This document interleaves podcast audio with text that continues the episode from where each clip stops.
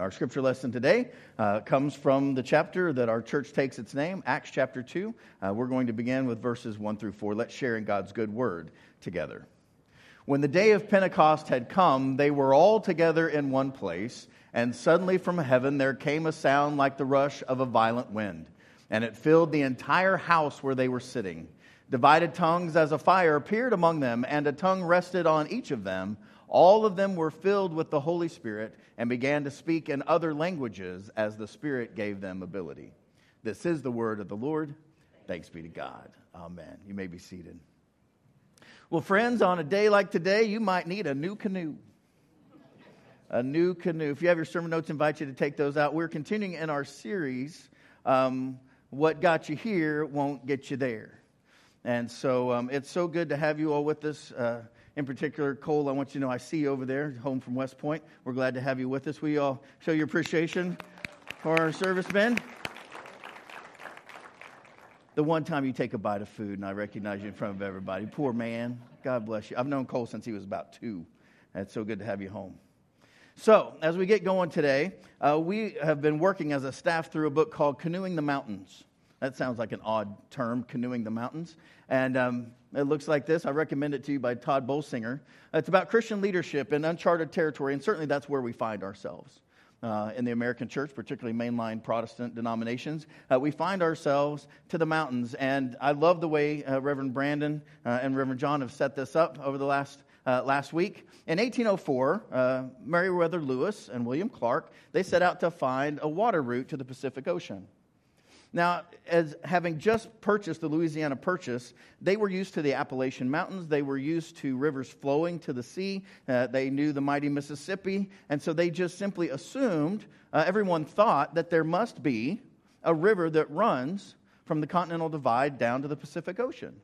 And so these guys, they come. Now, I want to thank General Thompson uh, because he got me a new military grade laser pointer. Check this out. Bam. Yeah, right? Look at that. Thank you, General Thompson. Appreciate that.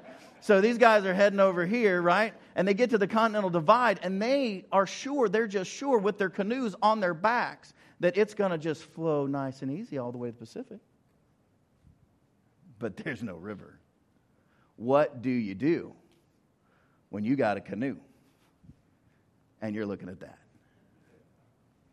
Now, does that seem like a good idea to try to haul a canoe up there? Because you're just sure there's going to be a river on the other side. Have you ever been there in your own personal life where you're, you just know this is going to work out? You just know that your child's going to do this or go to that school, or uh, you think you're going to get that promotion, and you get your canoe, you do all the things everybody tells you to do, and, and you start that way, and then the thing that you've been working your whole life for, you have tracked, you've actually brought other people on board, and, and they're following your leadership, and guess what? There's no river, and you've got a canoe.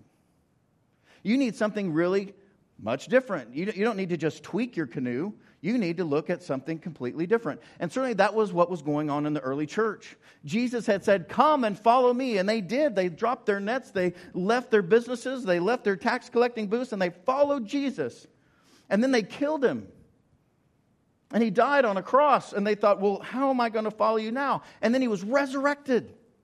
And he, and he walked and he talked to more than 500 people, even at one time, for 40 days, which in the scriptures means a long time.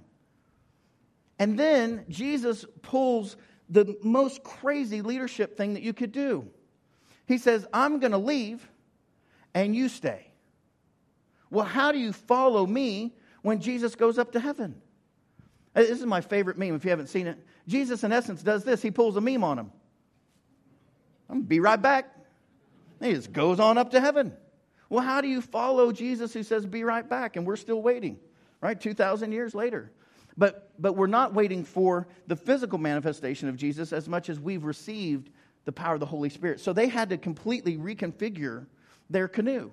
They, they didn't know how to follow Jesus, and Jesus says, Wait here, stay right here, and I'm going to give you the gift of the Holy Spirit, something they didn't really fully understand. They had to completely think anew about how they were going to go out into the world. They'd watch Jesus feed people, teach people, heal people, and now Jesus says, I'm going, you do it. You ever had that moment in your life where somebody says, uh, you have trained up, you do it? And that is, you get a lump in your throat. You're like, I don't know if I can do this or not. And he says, You can. through the power of the Holy Spirit. So in the first century, Jesus ascended to heaven instead of an Israeli throne. That's what they thought. When, when they thought of the Messiah, they thought of uh, Christ and Messiah, or the same word, basically. One's in Hebrew, Messiah, the other Christ in Greek. This, what they thought was that Jesus would be the next David, the great king who would restore Israel. They would kick Rome out, who was the occupying force, and Jesus would be the ruler again. That's what they thought. But that didn't happen. So, what happened next in the story when Jesus says, Stay here in Jerusalem, which is pretty dicey, by the way, right? Because they're looking to kill them, right? Romans are, the head of the Jewish state were. They wanted these people dead. And Jesus says, No, no, stay there. So, so what often is hard for us to translate 2,000 years later is this that what happened next was unexpected, yes, but not accidental. Not accidental. So oftentimes when we read these stories in the Bible, we're like, wow, that's weird. Nobody saw that coming. Well, hold on a minute. We have to get back into the context. We have to get back into what was going on. Pentecost was something that happened every year, and it happened every year, 50 days after the Passover. This was something they, they were used to. So for us, for example, we'd say, oh, there's going to be the great military ball. Well, you're not really uh, surprised when the general shows up to the military ball. That's what they do. And so Jesus says, wait here for the day of Pentecost, and the Spirit's going to come. And people should have expected it because that's what God does. God shows up at Pentecost, as God shows up at Passover. And so it's the same thing um, in the canoeing the mountains. Captain Lewis and Second Lieutenant William Clark, they were competent friends. They knew what they were doing, they were trustworthy. They had led so well on the map that they were trusted off the map. And that's something that we often forget in the Christian life and faith that we're in such a revivalist culture that we think that we can live however we want to, and that somehow there's going to be like this miraculous thing that's like boop, and all of a sudden there's salvation everywhere. Well, that's not the biblical witness, friends. The biblical witness is that over time, the people of God are found faithful. And it's important. The people of God are found trustworthy. The people of God are found competent. And it's in that competence that other people come to know faith. So, how you live day to day matters greatly. It matters greatly that we would be a good witness in the world on the map so that when those special times when Jesus leads us off the map, others will follow and find Christ. See, so when it comes to Lewis and Clark, they had incredible skills that they had shown over years. And that's why Jefferson picked them. They were military leaders, they were cartographers, map makers, they knew how to navigate rivers, they knew frontier medicine, they knew how to heal people on the plains. They knew how to do administration. They knew how to do organization. They knew how to do human relations. They knew how to stop a mutiny, and they knew strategy. They knew all these things. And so when it came time for them to lead in a new way and say, we're going to have to drop the canoes, the men with them could follow because they had proven themselves faithful over time. The same thing is going to be true in the upper room, and it's real easy to overlook this. Those gathered in the upper room were trusted leaders as well. I mean, it is a who's who of followers of Jesus. These were the core leaders of the Jewish Christian faith, of the sect within Judaism known as Christianity at the time. If we go back a chapter into Acts chapter 1, I want you to see who's still there in Jerusalem. It says, when they had entered the city, Jerusalem, they went to the room upstairs where they were staying. Read, read this list with me. It's Peter and John and James and Andrew and Philip and Thomas and Bartholomew and Matthew and James, who's the son of Alphaeus, and Simon the Zealot, and Judas, son of James. Not the bad one, the good one, right? And all these were constantly devoting themselves to prayer together with certain women, including who? Mary, the mother of Jesus, as well as his brothers. Of course, the Holy Spirit's going to show up there. These are people who've given their lives to Jesus. They have followed him. They've been faithful. They've been with him three years. These are the who's who. This is the core of the people, and they have been found faithful. There, of course, there are moments of, of faithlessness, but on the whole, Mary, the very mother of Jesus, is there, all of his brothers, all of his followers, and Jesus says the Holy Spirit's going to fall on these people. These people. And no one should have been surprised because these were the core folks. It wasn't just some willy nilly gathering of, of folks just, you know, oh, happen to show up at the same place at the same time. No, not at all. So, what does the Bible say?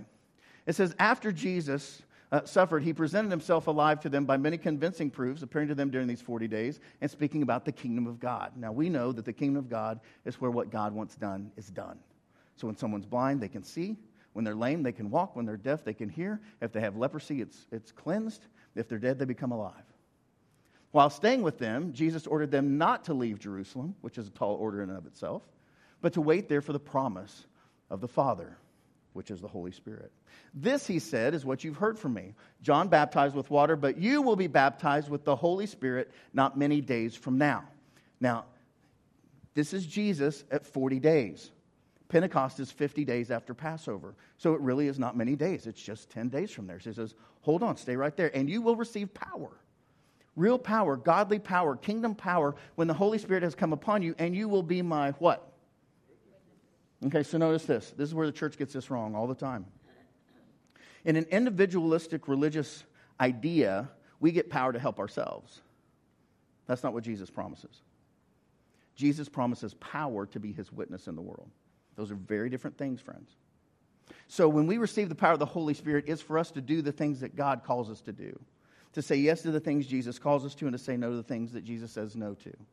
So, and we're going to be these witnesses in our hometown in Jerusalem, and then next in Judea, which would be sort of like the county or the state, and then Samaria, which would be more like a nation, and then to the ends of the earth, which is, of course, the ends of the earth. So it's from the inside out. And this is the way Christianity spreads. This is the way the Holy Spirit does it. It's in you, it's in your family system, it's in your church family, and it grows out from there as witnesses. But the power is for us to be a what? Come on, this isn't hard. The power is for you to be a what? A witness. That's why we get the power. And it's very important that we receive that power to go out and live rightly in the world. So, the resurrected Jesus tells them not to leave, but to wait for the Holy Spirit. Don't leave, stay there and receive the Holy Spirit. And Jesus says, The Spirit you receive will give you power to be a witness for Him. A witness for Him. This is so important, friends. And then what the scripture says happens after that promise is that all of them, right? Not some of them, all of them were filled with the Holy Spirit and began to speak in other languages as the Spirit gave them ability. Now, again, super important that we get this right. The Holy Spirit is not a personal gift, but a gift to the people of God. It doesn't come to this person over here or that person over there, it comes to all of them. Notice that this is how this works that the Spirit of God comes to a people in community. Now, this is super instructive for us because you may have a friend or you may have even known someone who claims to have words of knowledge uh, from God. That's super dangerous. You just need to know that. Because if I claim to have all knowledge and I'm going to tell you what God says, you better be able to confirm that some way. Because otherwise, you could be in deep weeds in a hurry, right? Because all I have to do is say, well, God told me to, for you to give me your business, right? God told me for you to give me your car. Yet you'll notice a lot of people who say, say things in God's name never say, well, God told me to give you a $1,000. Right? Most of the words of God are for, for their benefit, not for yours. So it's important that we understand that when someone speaks in the name of God, that there's other people in that community that are also confirming that witness. That God speaks to the people of God, not the person of God. We got to get that right. It keeps us safe, it moves us forward, and it allows us to do what the Lord asks us to do. And it keeps us uh, from those who would uh, be deceitful in God's name.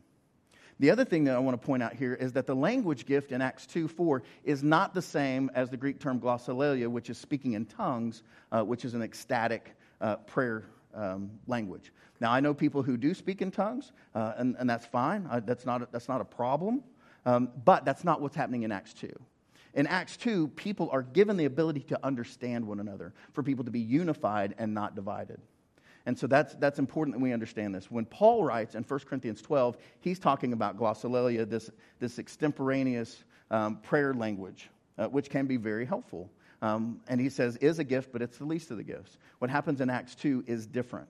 That's a different um, gifting, which allows people to understand one another from actual languages. So the scripture says this in Acts 2. Now, there were what kind of Jews? Devout, right? Matthew, Bartholomew, right? All Peter, James, John, the Mary of the mother of Jesus, his brothers, the devout. From how many nations? Every nation. Right? Now you'll you'll notice that this includes Arabs. There were Arab Christians, day of Pentecost. Uh, this includes Jews. Uh, people who are still divided, but that was not God's plan. God's plan is for all of us to be united. Now, how has this happened? Why are there, you know, thousands and thousands and thousands of Jews from all over the world? How is this even possible? What are they doing there? Well, I'll remind you that the Roman Empire at that time covered pretty much the whole known world as they knew it. And so you could have uh, what's known as diaspora Judaism uh, over here in Africa, down here in Egypt, or up here in Syria. Israel's about here. Uh, over here in what's now Turkey, Ephesus is about here, uh, or over here in Italy. You would have Jews from all over the world coming to Jerusalem um, for this time, for this festival, for this pilgrimage. And there were three of them. And so basically, what would happen is even if you lived pretty close, you saw that huge map, but over here, if you were Jesus and you lived in Nazareth and you had traveled, some would say three, some would say up to nine days, uh, all the way in to come into a pilgrimage because you're doing this by foot, right? You're, you're walking it.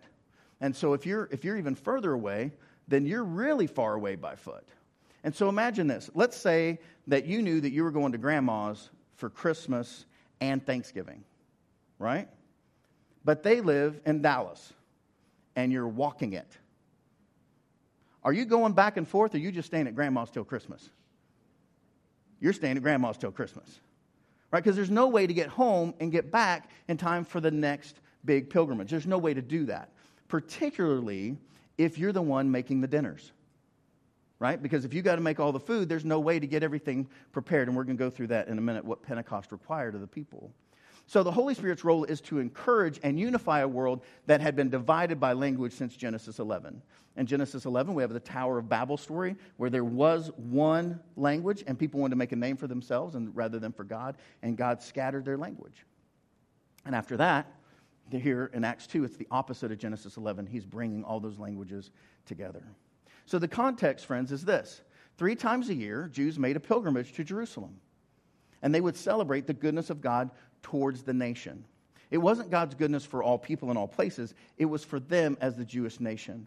They would do the same thing around the time of Yom Kippur. They would do the same thing at the Passover some 50 days earlier. And so in Deuteronomy 16, now if you want to see where this is, it says three times a year, all your males and females, they're just not listed, uh, but the whole family will appear before the Lord your God at the place he will choose. At that time in Jewish history, it was Jerusalem, at the temple at the festival of unleavened bread, which is Passover, the festival of weeks, which is Pentecost, and the festival of booths, uh, which is around the time of Yom Kippur. They shall not appear before the Lord empty handed. No, they shall give as they're able, according to the blessing of the Lord your God that he's given you. So, th- here's what's really cool. Every time we gather here, we take communion because what Jesus did at the Passover and the Seder meal was to include everyone and we'll say this regularly when we, when we break the bread. What was meant for one people at one time as a celebration over and against the Egyptians is now a meal for all people for all time. Jesus transformed that. What we often miss in the Pentecost story is that Pentecost celebrates the 50th day following Passover, which was when God gave the law to Moses. Right? So they leave Egypt, they go out into the wilderness, and they have to figure out how to live together. So God gives Moses the law. And, and if you know those stories, what you'll know is God is represented by fire and wind and smoky mist and the prophets of Joel. So all of this fire language, all of this wind language would draw people's minds back to Mount Sinai when God gives Moses the law. And so the Pentecost, what the Holy Spirit is doing, is the same thing Jesus was doing at the Seder. Again, transforming this nationalistic big celebration to a f- celebration for all people. So Pentecost is literally 50 days, Pente 50 days after the celebration. So this was a big celebration after Passover. And this is what it would look like. If you wanted to celebrate Pentecost the way the priest had described for you to celebrate it, you would do this. From that day after the Sabbath, you're going to count seven weeks because that's 49 days. Plus one, you get 50 days. Then you're going to present your offerings of grain to the Lord. Okay, well, that doesn't sound too tough. You bake some bread. That's not hard, right? So you just do that. Then, after that, count them. Oh, aren't they cute? Oh. How many lambs are there? One, two, three, four, five, six, seven. Love that laser pointer. All right. Right? Seven unblemished lambs a year old. And two loaves of bread. This is going to be kind of like partridge in a pear tree. Hang in there. after you get all the lambs wrangled around, and they got to be perfect, right? So you don't want to travel with them if you, if you don't have to. You got to get a bull. And a bull, and two rams, because they're going to be a burnt offering to the Lord. You're going to get some ram steaks, right? And then another grain offering and a drink offering, a whole jug of wine. And this is going to be pleasing to the Lord. And so then after you get, uh, you bake the bread, you get the lambs, you get the rams, you get the bull, right? You get the wine. Then you got to go get a goat, a male goat. Anybody ever try to walk a goat? It's not easy, right? And this is for a sin offering. And after that, you got to go get two male lambs a year old as a sacrifice as well, right? And then on that same day, you're going to make a proclamation, and then you're going to gather a holy convocation, and you're not going to do any work. You're going to celebrate, kind of like we do at Thanksgiving or Christmas. Can you imagine getting all those things and traveling to your hometown or traveling back for Pentecost? There's no way to do that. So they just stayed in Jerusalem and they gathered those things. And the Holy Spirit basically this is this is what happens. They're gathered, they're ready for that big celebration, and at the sound this sound of, of fire and wind, as they would have associated with God as God giving the law to Moses, they were bewildered because each one of them heard others speaking in their native language of each. Amazed and astonished, they asked, Are not all of these who are speaking Galileans? Now, Galilee is that area up north where Jesus hung out. This was known as a place for fishermen, um, largely, and, and, largely agriculture. Um, a correlation in Oklahoma would be, you know, maybe Woodward, you know, western Oklahoma.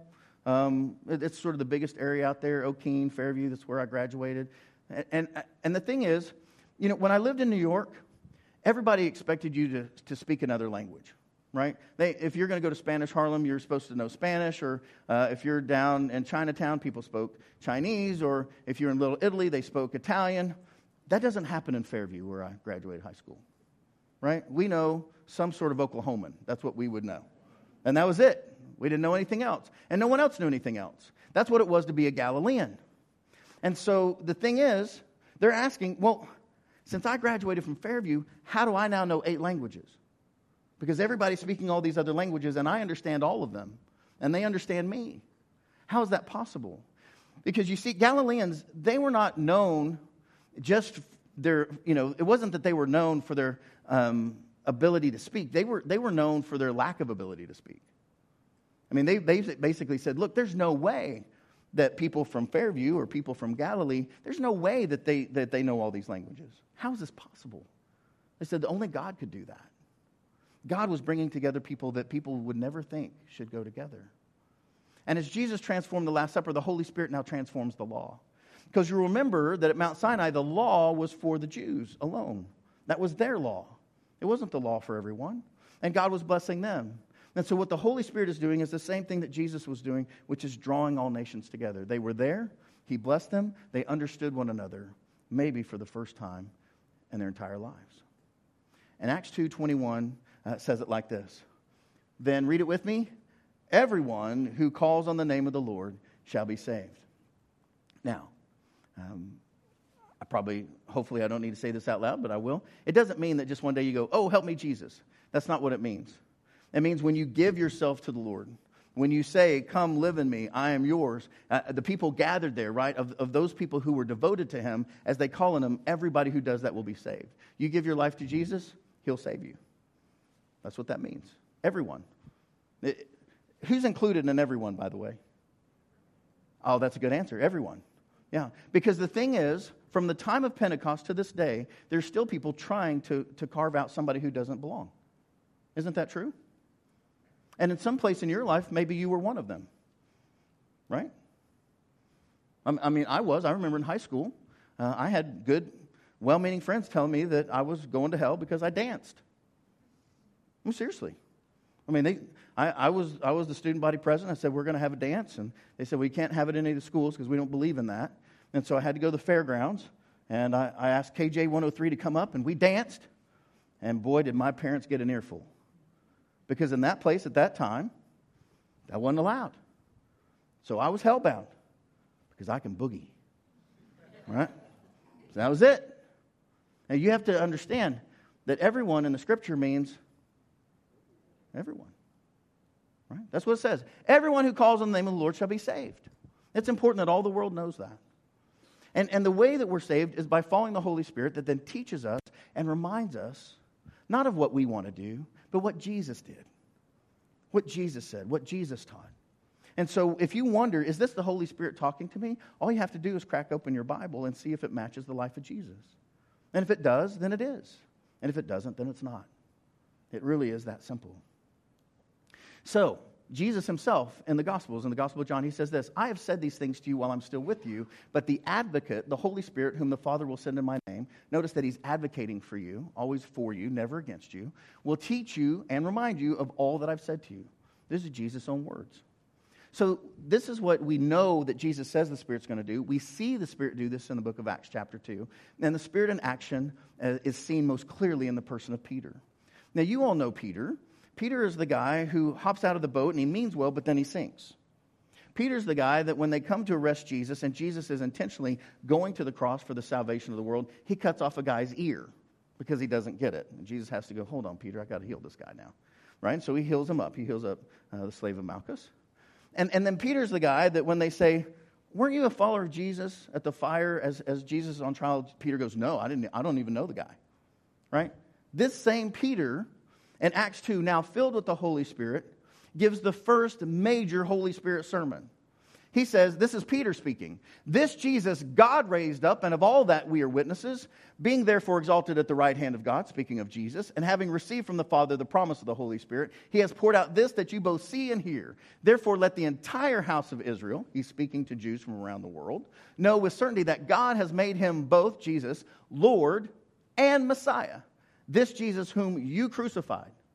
Now, that is not a smart sermon, right? If you've got a thousand people around you and, and you tell them that the death of the Messiah is on your head, that is a tough sermon.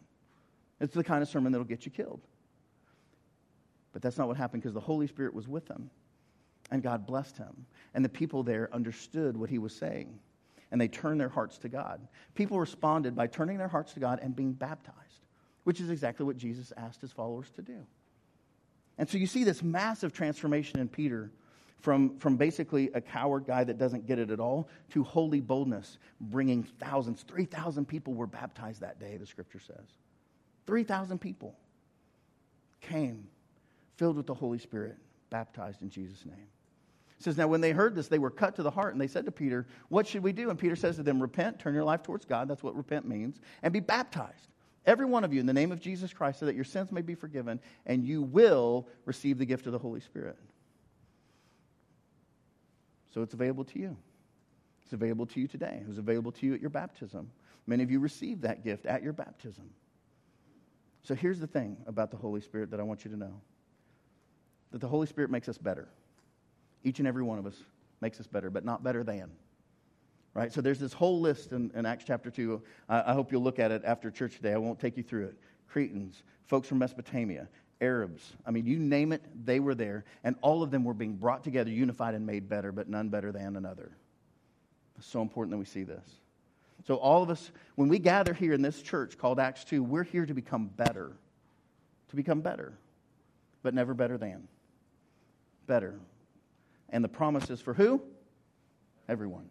So every person that ever steps on this property, whether it's for soccer uh, or baseball, uh, homeowners association, uh, or for worship, a youth group, children's programming, Bible school coming up, it's for everyone. There's not a person that steps on this property that the Holy Spirit is not for.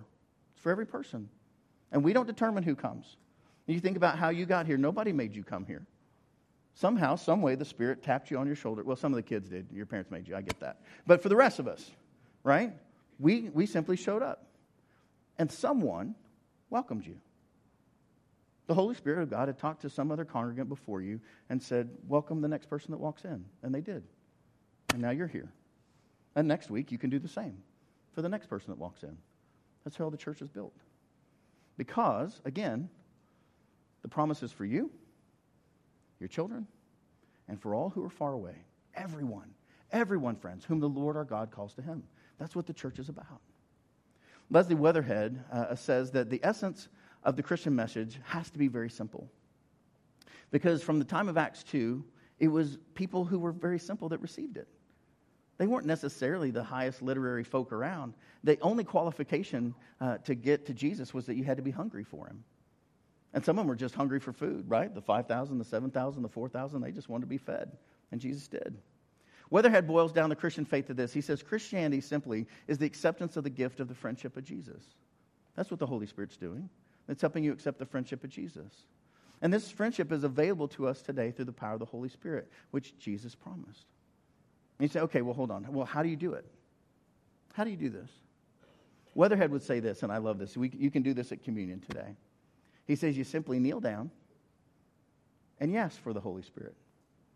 And then you get up and you believe that you've received it.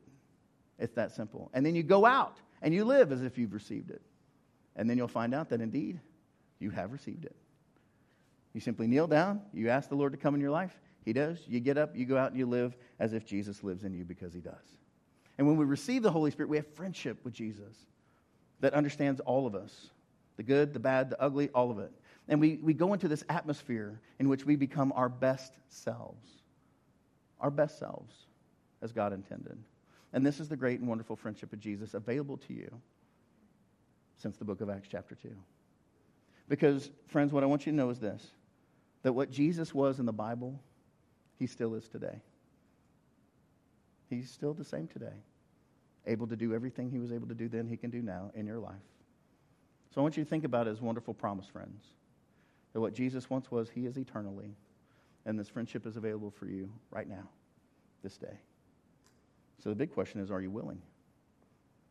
Are you willing to receive it? Are you willing to, to walk into it and this wonderful friendship? Now, these will sound like very churchy things to do, uh, but they work. So let me, let me share them with you very quickly. Here are three action steps to help us become more and more friends with Jesus through the grace of the Holy Spirit. Uh, first, if you want to hear more from God, get in community. Do exactly what you're doing now gather in community, because that's where the Holy Spirit comes. It comes in community, it comes to the people of God, not a person of God. It comes to us as a group. Secondly, then, pray with others. Really. Ask people to pray for you and you pray for them. Uh, don't just gather together. Uh, my hope is that every time we gather to do anything, we're praying for one another. We try to model this as a staff and in leadership. Every time you gather with someone, just ask them, How can I be praying for you? And pray for them. Don't put it off. If somebody says, You know, I'm really struggling with something, just pray for them right there uh, if they're open to it. And then finally, read Scripture with other devout followers of Jesus. Um, in just a few weeks, we'll be starting Disciple Bible Study again in August uh, or maybe September. Um, but we're going to go through the Bible again. And it's so great to be with people and be in the scriptures together, pray for one another, and to be blessed. It's a good and wonderful thing. And the Church of Jesus Christ has been doing these three things since the days of Pentecost, found in the book of Acts, chapter 2. It'll work again. Amen? Amen. Next week, we'll talk about how they lived that out uh, in Acts 2 42 to 47. I hope you'll uh, be back with us as we look at God's good word together. Let us pray. Lord God, we thank you that you are with us. We thank you that you empower us, you guide us, you teach us, and that your love and care is open to everyone, to everyone on the planet. Help us be unified in our love and service to you, one another, and the world. In Jesus' mighty name that taught us to pray, saying, Our Father, who art in heaven, hallowed be thy name. Thy kingdom come, thy will be done on earth as it is in heaven. Give us this day our daily bread and forgive us our trespasses as we forgive those who trespass against us. And lead us not into temptation, but deliver us from evil. For thine is the kingdom, and the power, and the glory forever. Amen. Amen.